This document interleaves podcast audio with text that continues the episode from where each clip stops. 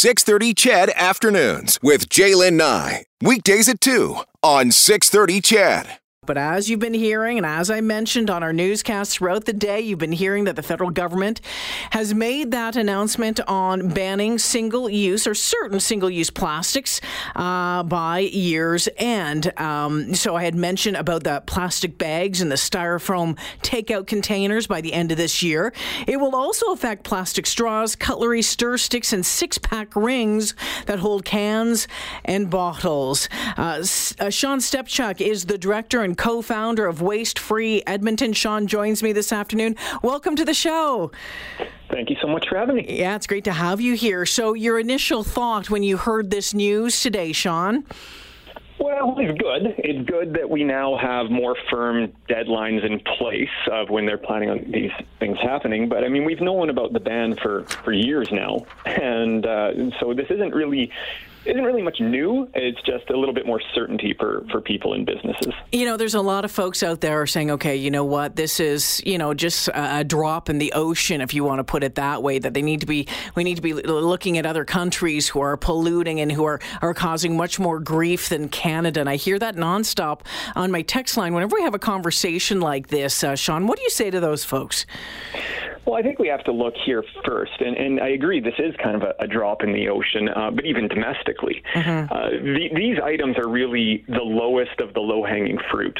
Uh, they, they're the easiest things to, to get rid of and the greatest harm because we don't really need most of them. Mm. Um, but what we'd like to see is the government take steps, uh, other steps about plastic waste. I mean, think about all of the packaging that you get in grocery stores. Mm-hmm. Uh, that most of it is very unnecessary. So yeah, it's a drop in the bucket, but I, I think we have more to look at here at home and not just pointing the finger elsewhere.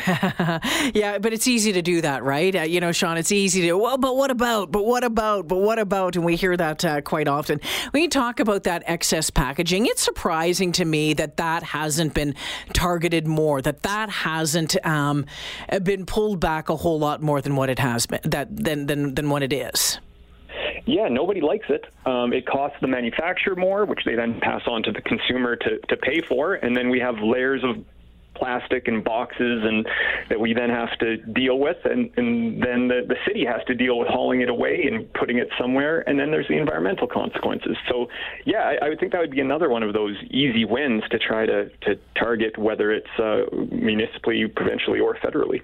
Uh, when you're taking a look at the at the municipal level I know that uh, in an interview earlier today you said you know some of the things that the, the municipal the city of Edmonton is doing uh, on on its own is is a is is going to have a bigger impact um, you know, locally. Tell me about that.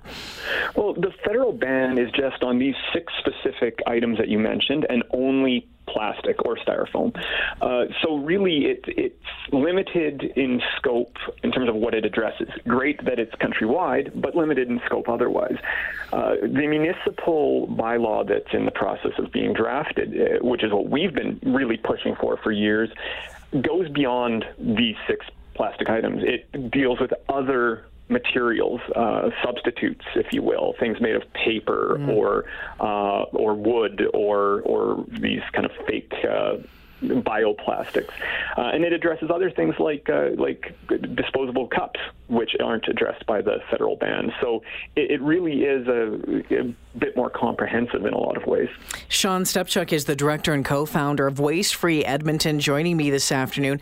You know, I was uh, I was listening to an interview earlier today, and uh, someone said, you know, really, again, it's it's it's not a, huge announcement. We knew that it was coming, but I think for some folks, it is going to. You know, it takes. When you talk about you know p- reusable straws, reusable straw or, or uh, recyclable straws. Let's put it that way. They tend to tick a lot of people off. People don't like them, right? Uh, they don't. Um, you know, those pla- those paper straws. A lot of folks don't like them. But I think that this is is in part just you know changing a, a behavior you know, it's behavior modification, which will eventually lead to, okay, well, we just end up doing it. You know, when I got my little, uh, you know, I was told by the city that I had to now start recycling. I've got my black bin, my green bin, my little food scraps thing. I didn't want to do it, but I do it and I do it no problem now. And I, I think sometimes it's just, uh, it's a push in the right direction. What do you think? Yeah, well, let me tell you the truth. I don't like paper straws either. Um, I, I, I, find them somewhat useless in most situations.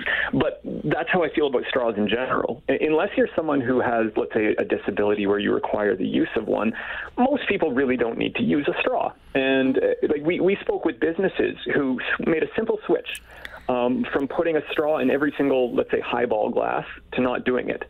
Uh, they received virtually no complaints. Hmm. They saved thousands of dollars a year in straws. Uh, and then they did something that was good for the environment.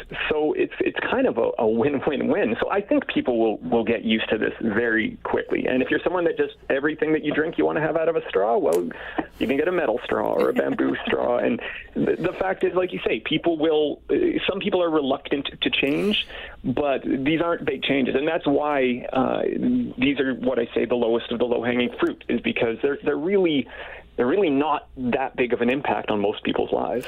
Sean, uh, these styrofoam takeout containers. I know a lot of a lot of restaurants, for example, have uh, switched already to uh, to a, a paper uh, type of, of, of of takeout container. I've seen that a lot of a lot of places that I go to, or if I order in uh, from some place. But I remember having a conversation. It was a couple of years ago from someone who was really pushing to um, allow folks, if you're going to a restaurant, to bring your own containers to uh, be used to take home leftovers.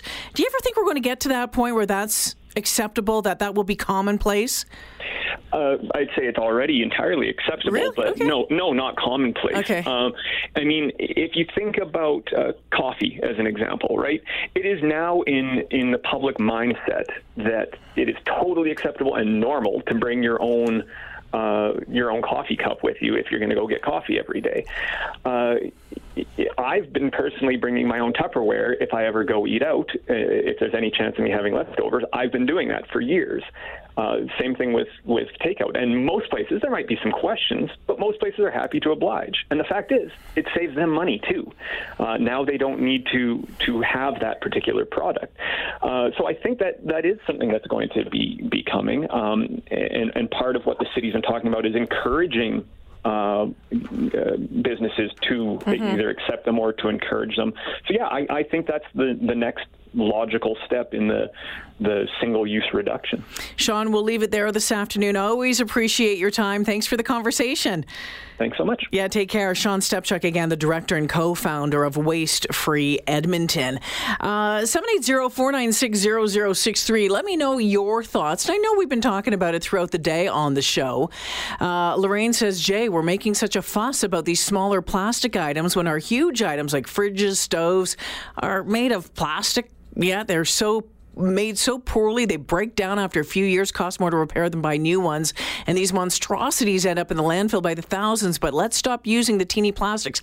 And i and i and i get that. And to quote my colleague uh, you know Shaye Ganam, you know the but what about conversation? Doesn't really get us far too far right? But what about? I mean it does have to start somewhere right? And oftentimes it is those small changes, those ones that will eventually they will build, they will um, they will uh, they will continue to build and they will grow. Jason says millions of discarded fishing nets in the oceans are the biggest threat to marine life right now. Is there anything we can do about that as well?